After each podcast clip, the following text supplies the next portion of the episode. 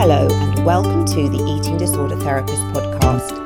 This is a podcast to help you find peace with food and overcome disordered eating. And I'm Harriet Frew, aka the Eating Disorder Therapist, and I'm so excited to share with you all kinds of stories, tips, information, and guest interviews to help you on your journey in finding peace with food. So, thank you so much for listening today. Now, today I have another guest on the show, all the way from the Netherlands. I am talking to Queeny June Borgman, registered dietitian, personal trainer, writer, and founder of I Am Stuffed. Queeny was raised in Amsterdam, having an Indian mother and Dutch father, and being Jewish, Queeny thrives on bringing a diverse and eclectic approach to food and looking at the world. Queeny is not your regular dietitian and provides bespoke packages to people to improve their relationship with food and exercise, whilst also enhancing their mindset and relationship with food. And one of her special interests is working with eating disorders and also helping people regain their menstrual cycle. Queeny has not always had the easiest relationship with food herself.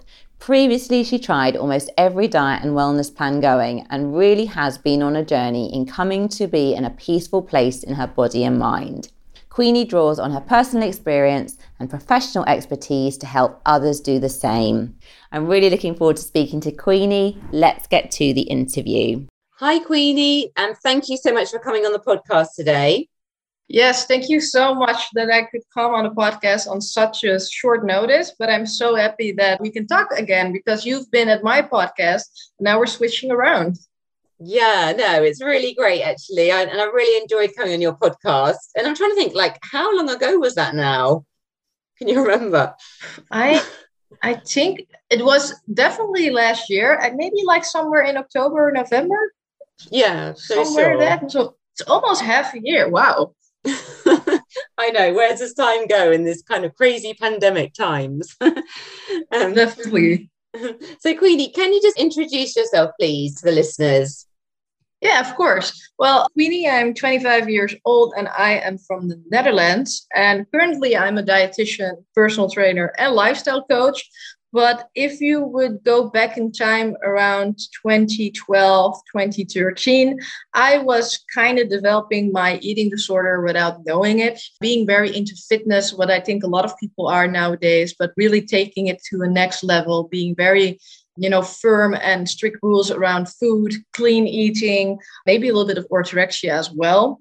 And at some point, you know, it, it, went well, and I was just on a good quote unquote healthy weight, but there still was a lot of meddling with food. And somewhere around 2015, I really like went bad and lost a lot of weight. And I also stopped with my education back then because I was actually basically living a lie with the fact that I wanted to do finance, but of course it wasn't the case because I wanted to become a dietitian. But because I have an Asian heritage, I was just telling myself, you know, do what is you know what makes mama proud but i couldn't do that anymore because i hated it. I found dreadful and my grades weren't that well either. Because of that a little bit i came into that you know dark period of my life in 2015 and then my eating disorder was like very bad. I hit a very low weight. I hit a very low body fat. And i knew that something wasn't good but i was in denying phase until I got extreme hunger because that scared the living hell out of me. I got that for quite some time and I was so sick of it that I went to a dietitian and I actually said to her, you know, I want to fix my period because there was something that was off for quite some time. And we started with that. But I think in the first consultation, she already knew that I had an eating disorder, but I was very much in denial. mm. And we went working on the, you know, menstruation, but actually it was also eating disorder recovery because I needed to eat the amount of calories that you have on a midi mod method. And I did that for quite some time, so like three or four months. But then I relapsed. And when I relapsed, I didn't listen to her anymore. And I started actually my uni at to become a dietitian. So what I had was Queeny that was underweight and going to uni what I actually loved because it was the course that I wanted to follow, the bachelor that I wanted to have. But I still had my problems with food and I lost quite some weight again. So that eventually developed in binging for quite some time, like three years.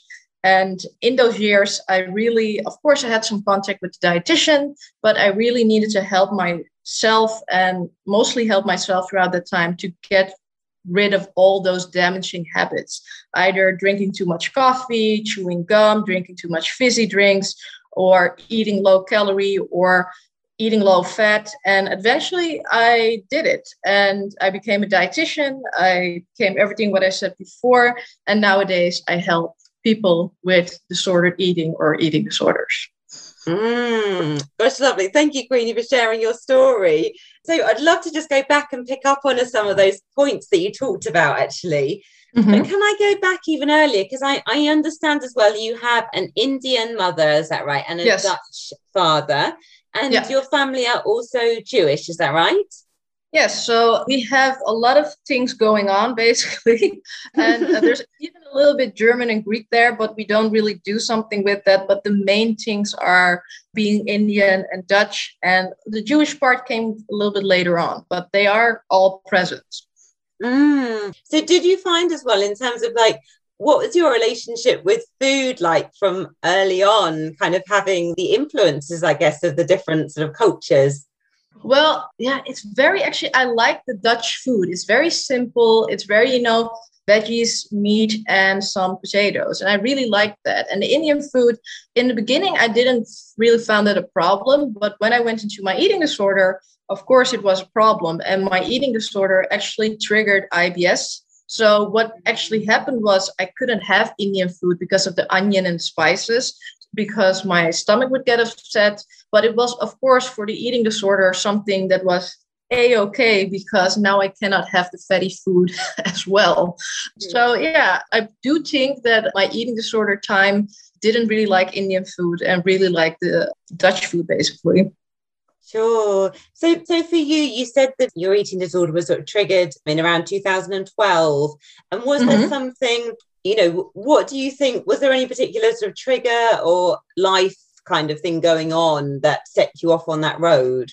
Yes, most definitely. Because during my high school time, I did not have any problem with food at all. I would just eat anything what I want, how I want it, when I want it, and how much I wanted it.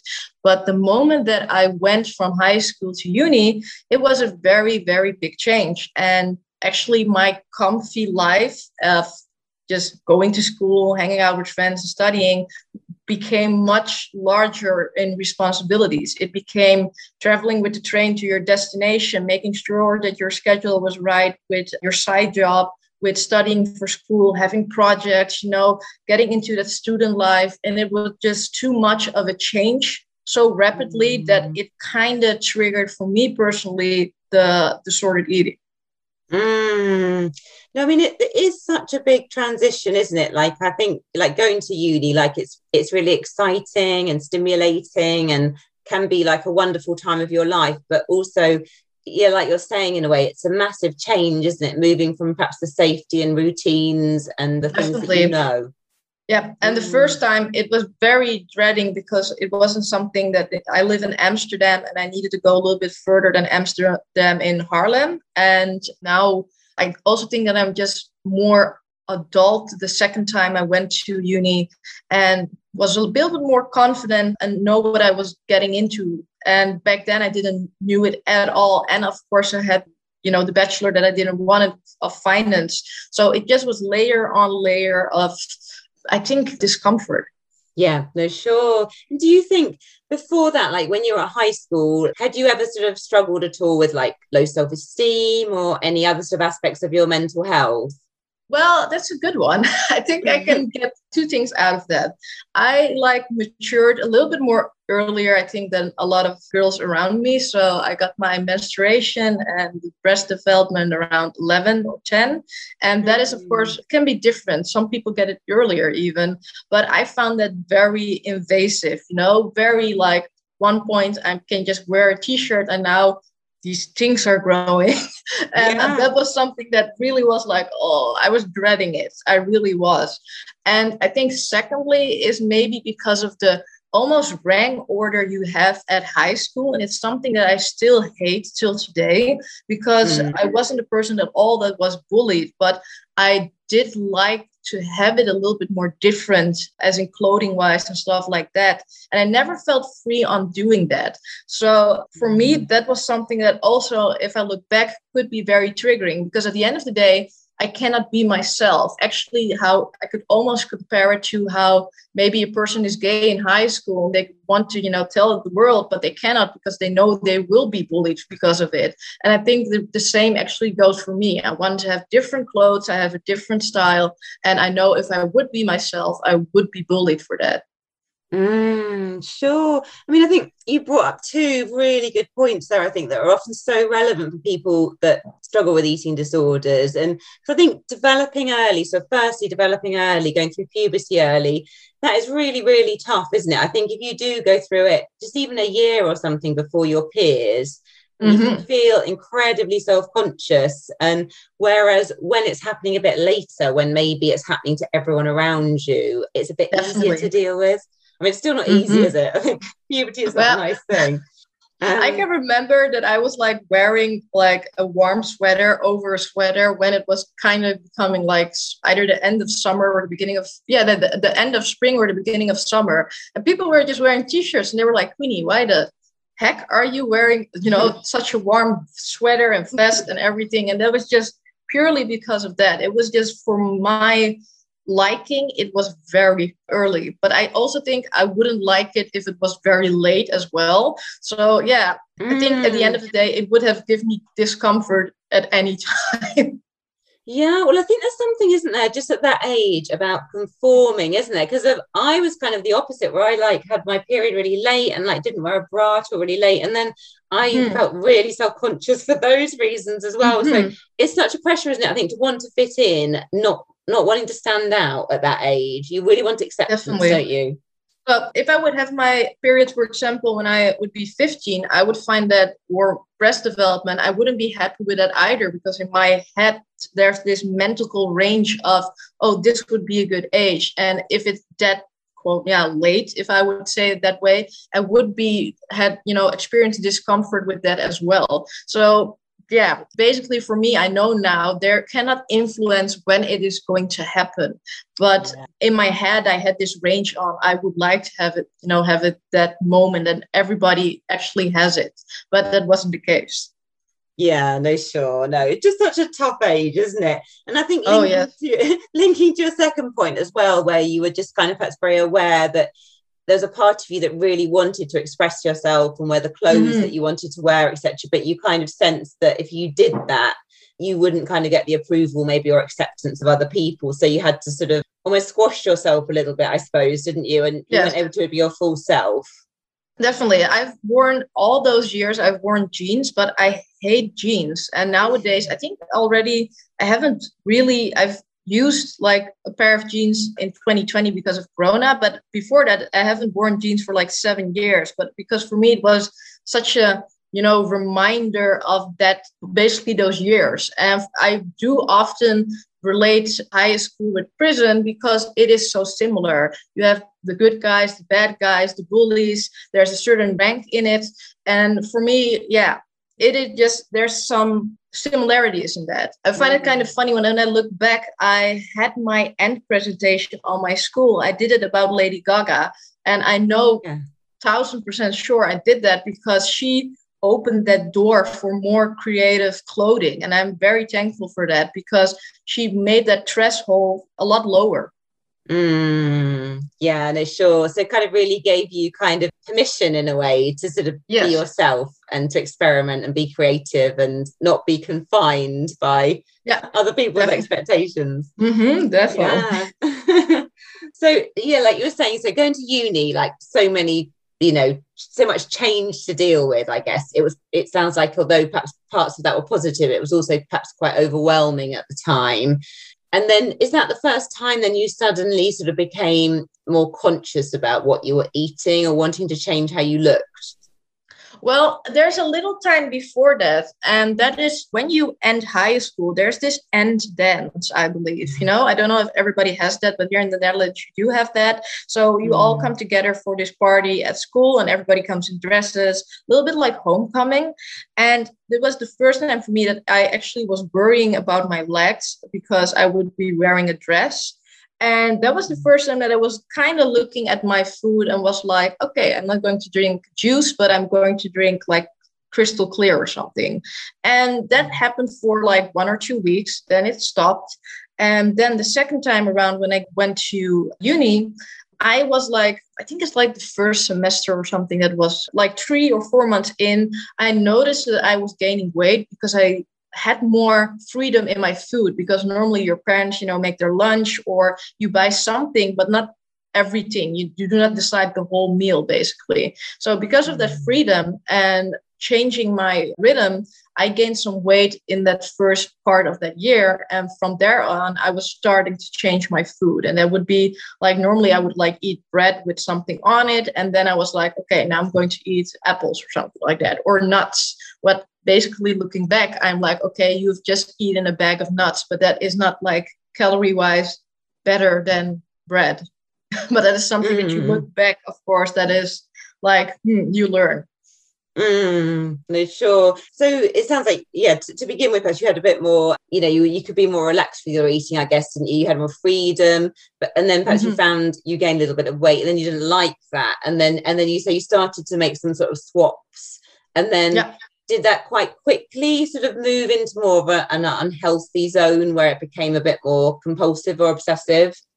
I think it took about a year. And the funny thing is that I went to that school with a good friend of mine. And I know sometimes when I speak with her, she refers to that time as in, Do you remember the time that you were swapping food? And then two years later on i saw you and you like almost died because you were so skinny so mm-hmm. she really is my like reference point on what i really did because sometimes when you're very malnourished you can get how would you call that in english that you do not remember stuff anymore amnesia i believe yeah amnesia yeah, yeah. or just a loss of memory and yeah, yeah. so i have little mm. bits and parts because of the low weight that i cannot fully you know bring back mm. and then mm. she's very chill actually to talk with her because she can bring that back to me so i can link it again so it went worse when actually she went away from the study because we did the first year together and the second year she wasn't there so in the second year i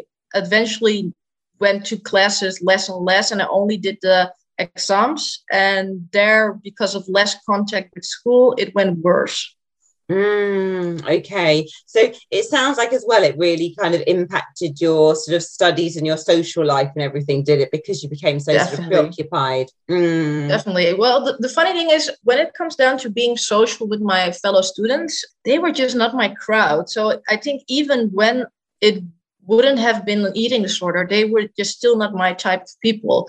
But I vividly remember that I'm always very outgoing, even with the eating disorder, when it was for drinks and foods or going to places. It wasn't a problem then, often. Mm. So my eating disorder wouldn't be with those events. But at some point it did. And then I knew that it wasn't well at all and it was going further and further. Yeah, no, sure. So, and and then in that time, you contacted a dietitian, did you, for some support? Mm-hmm. Is that right? Yes, yes, on a very, I think, different way than most people would do. what I basically did is that I called the school where I eventually went to study and I said to her, mm-hmm. you know, do you have students that maybe like need a subject or something like that? So I wanted mm-hmm. help, but you know, I was like, okay, this is the core of the dietitian group. So maybe it is better to be there. But of course, students can help somebody with a low weight because that's just dangerous. So mm. she gave me three options, and it was a guy, other lady and another lady and the guy i wasn't really comfortable with him for my eating disorder i don't know maybe it's just a female to female thing but I wasn't really comfortable with that. The other lady I didn't really click with looking at her page and what she did. And the last lady, she lived near, and I was like, okay, you look normal. so I'll give you a try. Okay, sure. And at that time as well, did you, I guess as well, when you're seeing a dietitian, I mean, I appreciate the work you do now as a dietitian, you do a lot broader kind of work, don't you, in terms of working on mindset, mm-hmm. relationship with food. It's not just about what you eat. But when you Definitely had support not. back then, were you able to kind of deal with a bit more of the kind of mindset and a bit of the psychological side of the eating disorder? Well, I think, you know, I knew that I had an eating disorder, but it went actually more actually fired a little bit up when I went to her because mm. it triggered my eating disorder more because she did things, of course, that triggered it, like giving a food schedule or eating X amount of calories. So I mm. I really noticed that those those tendencies went up and she told me you know i'm going to help you but you know hell no that i'm only going to do that so either you go to a psychologist or you go to a social worker but these are like the things that i want you to do one of those two otherwise i won't help you what i get because it's a multidisciplinary mm. approach yeah no sure so did you do that then at the time did you seek kind of other help alongside well, I must say that I was very, very insulted when she said that I needed to see a shrink, basically. so I did not do that, but I did went to a mm. uh, social worker. Mm-hmm. Sure. Okay. And and what you know, because I guess it's a bit different maybe in the Netherlands to in the UK. But how does the social worker like? What kind of input do you get from a social worker in the Netherlands around eating disorder support? Well, it really started out very differently because I started with that social worker. That was just, I think, my very eating disorder part. Um, mm. Can you help me out with which study I need to choose? Because I knew that I needed a certain rhythm to, like, let's say this way, I am not like the eating disorder patient and wouldn't be back then or even now if I would have it that I want to just sit at home and be stuck with my eating disorder. So I knew I wanted to go to school again. So mm. that was something that I really discussed with her, you know, what we're on, you know, what I love, what I like to do. And I went to some open days of different unis. And somewhere in the middle, I started to open up what was actually on. And she was like a little bit, you know, and I truly think that she wanted to help, but she wasn't qualified enough to do that. So, of course, she would ask some critical questions, but it wasn't mm. near like a psychologist would do. Yeah, no, sure, you know, sure. And it sounds as well that maybe at that stage you were maybe, do you think, a bit ambivalent about change, almost like, you know, I wonder if you were ready, do you think, then to recover? Well, let's say it this way I was always ready to recover if extreme hunger was around the corner. but if it wasn't mm. there for quite some time, I was bit more, you know, reluctant and more easy and like, hmm, okay, there's more space for the eating disorder. But then again, mm. I am a person of principle. And when I like, when I have like a deal with somebody that I would do something, I would do it. So I know that the dietitian asked me, you know, you're eating 3000 calories now, you know, why are you doing that? Because you didn't did it before. And i was like you know we made a deal. So that's why i'm doing that. It isn't really a good motivation looking back because it's external but i really mm. jumped in and out motivation as in sometimes it was external sometimes it was internal and i really was in different stages of the motivational stages basically. Mm, sure. No i mean so interesting. And i think so many people listening will really relate to that because i think there is often a lot of changes in motivation, isn't there, in eating disorder recovery? You know, that's really very, very normal. Yeah, I totally agree. I, I mean, it was, I think the most grateful that I was actually is that I knew that I wasn't living my quality of life. And because of mm. that, I was still striving for recovery. It didn't matter how many times I binged or even when I was underweight, I knew that this wasn't something for me. It didn't fit me and how I looked at life, basically. So that mm-hmm. was eventually and still till today is motivation for me to do things different, to treat myself right, or you know, the self-care what comes along with it as well. Because if your quality of life is good, you're just not in a good mood and you're making yourself more vulnerable to go into bad stuff, basically. Yeah, no, sure. But it sounds like as well, I think again, a really helpful thing which people will relate to, but when you can actually sort of really acknowledge your values, I guess, and like it sounds like for you, when you had your eating disorder, there was a real disconnect in a way between you leading your kind of value based life and you yes. weren't and you weren't feeling good physically mentally so that you know and you didn't like that so that was kind of that brought you kind of more and more towards wanting to change i guess because it sounds like you're quite you know strong in your values i guess and you have quite a kind of clear vision of the life you do want to be leading Yes, I do not, and it's something that I think is very important as well. I did not want to let become that eating disorder my identity. So of course I have a problem and I take it very seriously, but I also just want that, you know, normal life, what normal is. So I was really focused on that and I know that I needed to let that eating disorder go to achieve that. And I think depending, you know, on which crowd you hang out with, I had healthy people around me. So I had a friend that had a boyfriend or a friend that went out for a partying and stuff like that. And that is often good confrontation on, you know, what are you doing? Because you're sitting alone, maybe at home over exercising with your food and crying because you've just binged, but know why you're doing it because you could also eventually, you know, go to a party, have fun. Even actually, if you're in a stable situation with your eating disorder, you could do that as well. Don't just chill with your eating disorder. Mm, yeah, no, sure. There sounds like a couple of things there, like you really talked about, perhaps kind of the values and wanting to be more in, li- in line with those, but also perhaps being confronted or, you know, challenged yourself when you're seeing your friends going out and doing fun, normal things, and you kind of thinking, oh, you know, I don't want to miss out on that, or kind of, you know, seeing that, you know, you wanted to experience those things. Was there anything else as well that really helped you? kind of really make that decision that you wanted to recover or anything else that kind of helped you on that recovery journey? That's a tough one. Yeah, I think it's very multifactorial thing, mm. as in mm. I really that like those extreme hunger things that happened, those were like the kickoff for, for me to recover because I really still till today find them very, very scary. Not because the amount of food that has been eaten, but you really see that primal part of your body taking over. And we are always, you know, the, the proud people that think with their brains and we have so many knowledge and we are smarter than other animals, but that part is still there. And I think we do not acknowledge it that much. So it was very confronting to have that. Mm. And hmm. other things that will maybe be triggering for me for recovery, because triggering isn't always a negative word, of course.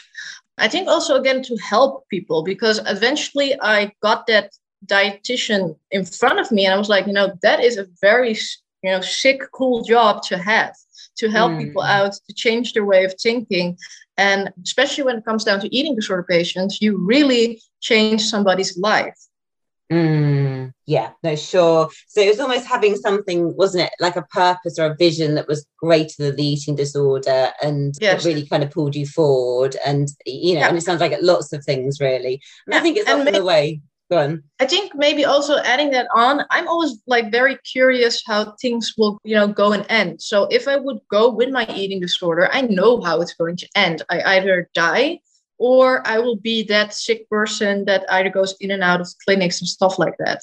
But when I am that person that is healthy in you know depending on what you see as health but thriving and doing what she loves i can see what it you know i'm curious on what it will bring more. So if i would have chosen my eating disorder so many years ago i wouldn't have this conversation with you. I would have become a dietitian at all. I wouldn't have become a personal trainer lifestyle coach.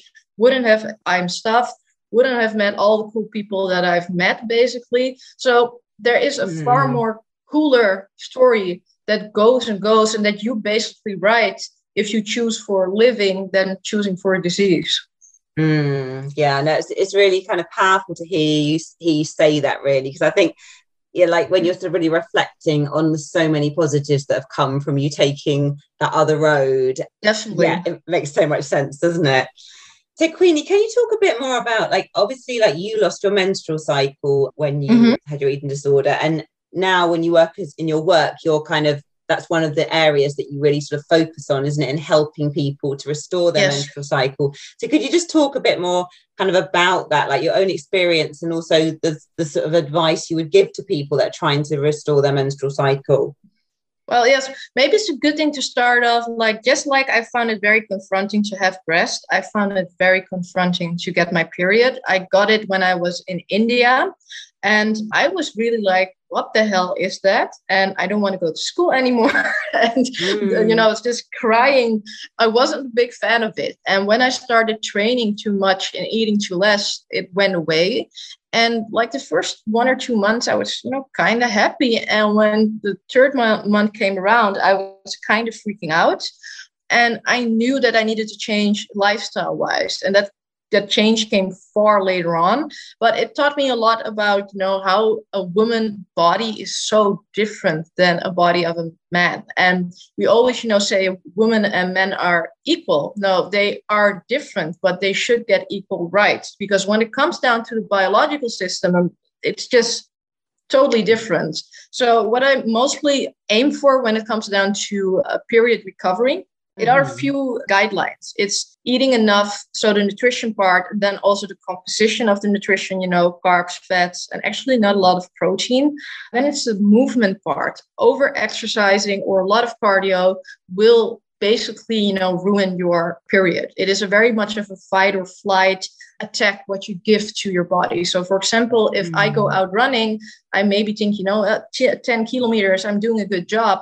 But translating that to your primal brain, it's maybe you running from a lion and it just gives stress. So mm. that is a mm. part that I look at as well. Then it's the part of mindset. If you really want your period that bad, I almost can thousand percent say that you will not get it. It will always come at a moment that you do not expect it. Then it's stress. If you have stress, it's going to be a hard, hard thing. You really need to calm down. And I I think mm. a lot of people with the anxiety around food and movement, that part, if that calms down, there's more room for your period. And mm. last thing is sleep if you do not sleep well, just like they say for strength training, you need that for recovery. The same goes for your period. Bad sleep is bad signals, is overtired body, is no period or bad period. Mm, well, thank you. I think really helpful to just run through those points. And I think so interesting as well. Like, you know, I think we're so conditioned sometimes to think, aren't we, that, you know, like more exercise, more cardio, whatever, that's a really positive thing. But like you're saying, in a way, it is a stressor for the body. And if you're doing it too much, particularly, like, yeah, your body probably does put your body, doesn't it, into kind of fight, flight and thinking that you're fleeing danger. And it can be a real stressor then. Yes. And then, mm, and yeah. sometimes I'm a, maybe a little bit in Dutch say we say direct in in the way we, we talk. I sometimes mm. really like need to hit home hard and say if you go on with this in the future you will not have children because a lot of people bring it to a place that it becomes very hard to get children or maybe with special like treatment because yeah. they're really breaking it down they're really putting their body in basically some people almost like how the people in the Holocaust have, you know, had their horrible conditions. And that is just very painful for the body. And mm. trust goes away as well because you are it's almost like you know how would you say it if you would get a dog and you would hit the dog the dog would trust you less and mm. actually what you're mm. doing is the same with your body not giving it enough food not giving it enough water mm. not giving it enough rest blah blah blah everything that comes with it if you do that, you're disconnecting the trust that your body has in you. Mm, yeah, no, so true, isn't it? And you know, I think so much about kind of healing from an eating disorder is trying to sort of reconnect with your body again, isn't it? Reestablish that trust, like listen yes. to your body and you know, take care of it and give it what it needs. Yes, but yeah, things like it sounds crazy, but things like using baby oil and just touching your body again and stuff like that, because it's always a lot of people maybe don't touch their body in a in a loving way, but more in pinching and look how much fat I have, stuff like that. And that is so that does something, you know, mentally. Mm. So starting out with showering or really connect with your body by touching it or giving it a healthy meal, it does a lot long term.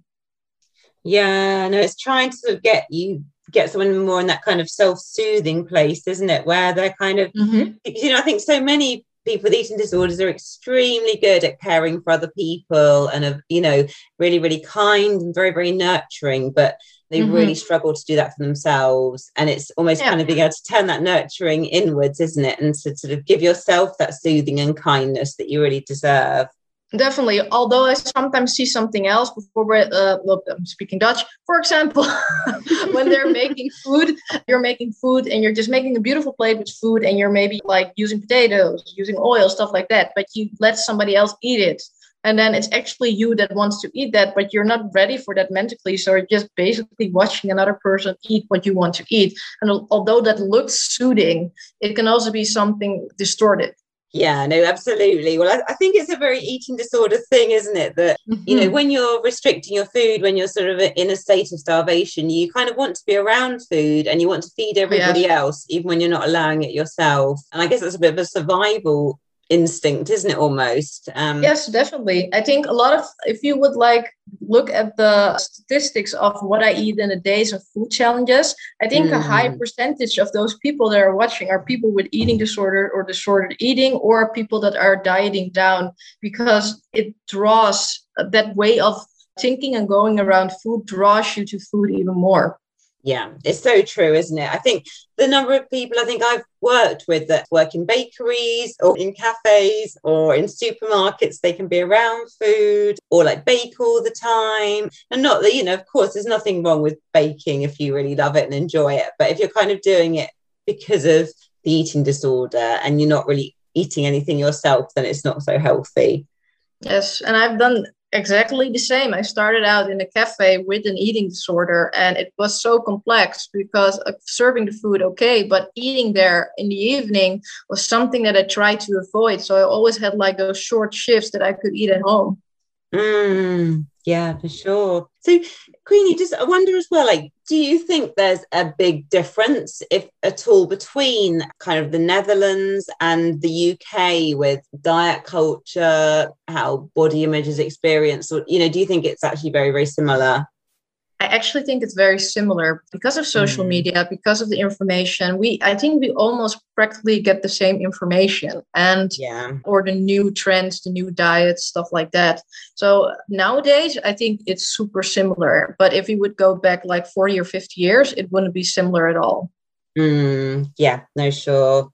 And what in terms of so today, obviously now you've recovered and you you've trained a dietitian, a personal trainer, and you kind of help people to kind of heal their relationship with food and have a have a good relationship with food, a good relationship with exercise. So can you say a bit more like kind of, you know, what might what kind of work might you do if a client comes and yeah works with you? Well, I actually had that yesterday by coincidence. well, first, I have that 20 minute option of just talking with each other just to get to know each other because I do not just take every client that comes in isn't financially very good for me but mentally for me it is because i need mm. to like check out if we click if this is going to be something because otherwise we will both dread working together and it's not something that i want basically mm. also i do check on bmi and i know that's not a good or chill thing to hear especially when you have anorexia and seeking help but when you do stuff like me online I need to like eyeball throughout the screen how it's going. And basically, mm. it is too on the edge on having a very low BMI and doing stuff online. So yeah. that are some elements. And when we go about it, I standardly have what ebook on information about eating disorders, but not per se as in how the DSM-5 is telling it, you know, these are the criteria, stuff like that, but more on the mindset of what you're thinking and how to debunk that. Then I have a food schedule and I will never ever put the amount of calories in that, of course. And mm-hmm. there's no mm. restriction like in the food schedule or in the list of Ferrero. Oh my God, what a horrible word is that for me. but in the list of all the food options, there mm-hmm. will not be, you know, this is good, this is bad, because normally dietitians do that. But I cannot do that, and at least not with this specific group, because mm-hmm. you're giving distort food thoughts even more place for that. So the list is very neutral. The food schedule is very neutral. Not nothing is good, nothing is bad. Then we have the mm-hmm. 60 minute consultation every month. Then if it's needed, there is this training schedule, but it really depends per person. And sometimes I do not give it, but I give it later on in the process if I see things are going better. And then mm-hmm. there's the mm-hmm. seven days a week chat option. So next to the 60 minutes, I also rather have that somebody like apps me through WhatsApp on my phone. So they can either send pictures of their food or tell me what they've eaten or stuff like that because in the time that i had my eating disorder that lady only had x amount of hours because of our insurance to help me out so often i would send stuff but she wouldn't reply i get it because let if mm-hmm. i could mm-hmm. like go back it took a lot of hours to, yeah. to like heal me. So I know that it wouldn't be profitable for her, but she did help me out so much in the time that she had. And even when I wasn't her client for a very long time, if I had like a big ass meltdown, she would say, okay, you know, let's go and meet each other and you know, see how and what. So what she did for me couldn't go completely, you know, fully in the extent that I wanted to have. So that's why I'm doing it for the clients with an eating disorder. So they do have that option of having less anxiety. Mm, no, sure. So just being able to offer a bit more of that intensive support if people want it. Yes. Yeah. Sure. Because it's so needed. Like here in the Netherlands, you only have three hours with the dietitian, and a half hour of it is already for me to like make your food schedule. So it's only two and a half hours throughout the year. It is crazy less. Mm, I mean, it's nothing, is it? Really, it's it nothing is at all. Nothing. it and, is and, like. yeah, no, it's it, it's shocking, really, isn't it? It's just shocking to even think that that's gonna help someone recover, really. But no, it's like a Harry yeah. Potter movie. It has the same duration. It's like crazy how how that would work, but okay. Mm. And obviously, like you, you're like a lifestyle coach as well. So it's mm-hmm. like part of your work as well. Is there kind of like are you kind of working with people on that their self esteem and their kind of emotions and their thinking and and I guess there's kind of deeper roots of the eating disorder yeah i always you know ask why and I, I think i push a lot of people out of their comfort zone but i do that with the intention because if you're in your comfort zone then it means that you're with your eating disorder and that's not something that i want to have. I really want to get you out of that eating disorder. So i always ask like critical questions on why does that happen or why do you do that and let them think. I had a lady last that she thought that people wouldn't like her because or wouldn't care for her because she was too thin or the people wouldn't see her anymore. And i like asked her you know did that really happen? Did the people didn't came you know to your house because you were on a healthy weight? And then she said you know no i was just thinking that. It's a thought in my head but it didn't happen. So these type of things you really like need to pull that out because it is just a distorted thought. It isn't any truth in it Mm, sure, no, that's really helpful, isn't it? Because I, I think it's so important. And um, you know, obviously, it's really valuable to be working on the food side, but also the kind of deeper roots and the thinking. And there's a lot of work, as we both know, that needs to be done yes. there too.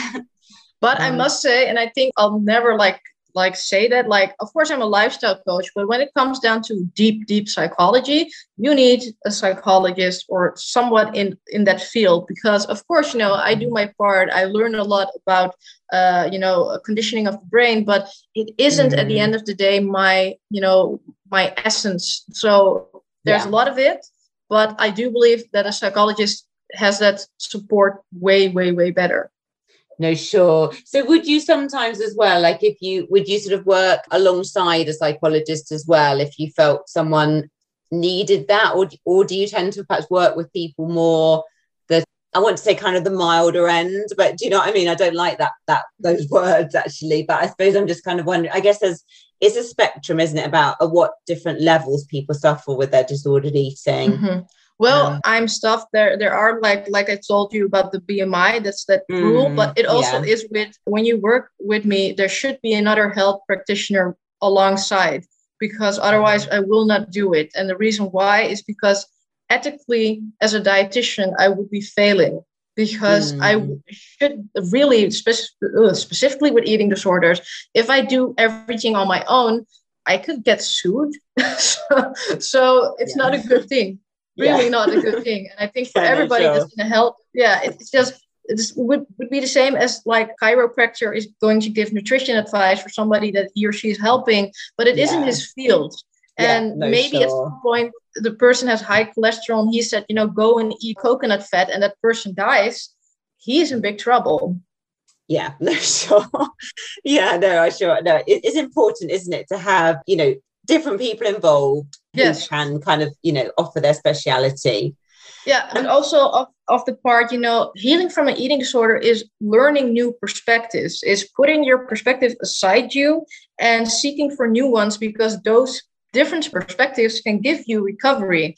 And if at some point, you know, you can talk with me, but you almost wringed everything out of me and you've got a certain amount of recovery, but you will never have that fully potential. So you really need to talk to a lot of people to give you that insight. For example, my sis always said me, you know, told me that if you've broken your body down in like two years, so maybe will take the double amount of time to heal it. And although she didn't know anything about eating disorders, she did give me that insight on, you know, Queeny, you need to be patient for recovery and stuff will work out, but it takes some time.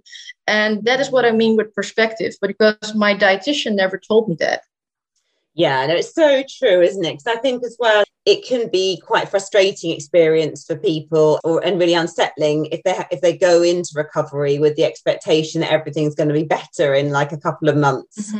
Yeah, know, I think there's a lot of pressure on us as healthcare providers that or people that have waited a long time to go into a clinic and then it's almost like you know a disney thing that you go in and you will go out there without an eating disorder it's just not the case yeah. It happens maybe a little bit, but I think the majority of the group still deals with stuff, but it is more manageable or they're more structured in their eating. So there should be a little adjustment in their reality because it is hard work to get an eating disorder, but it's also hard work to get away from one. Yeah, no, I think it's really true, isn't it?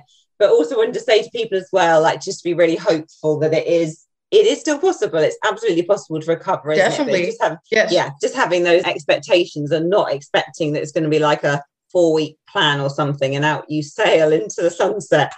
So, Queeny, where can people find you if they want to know more about you?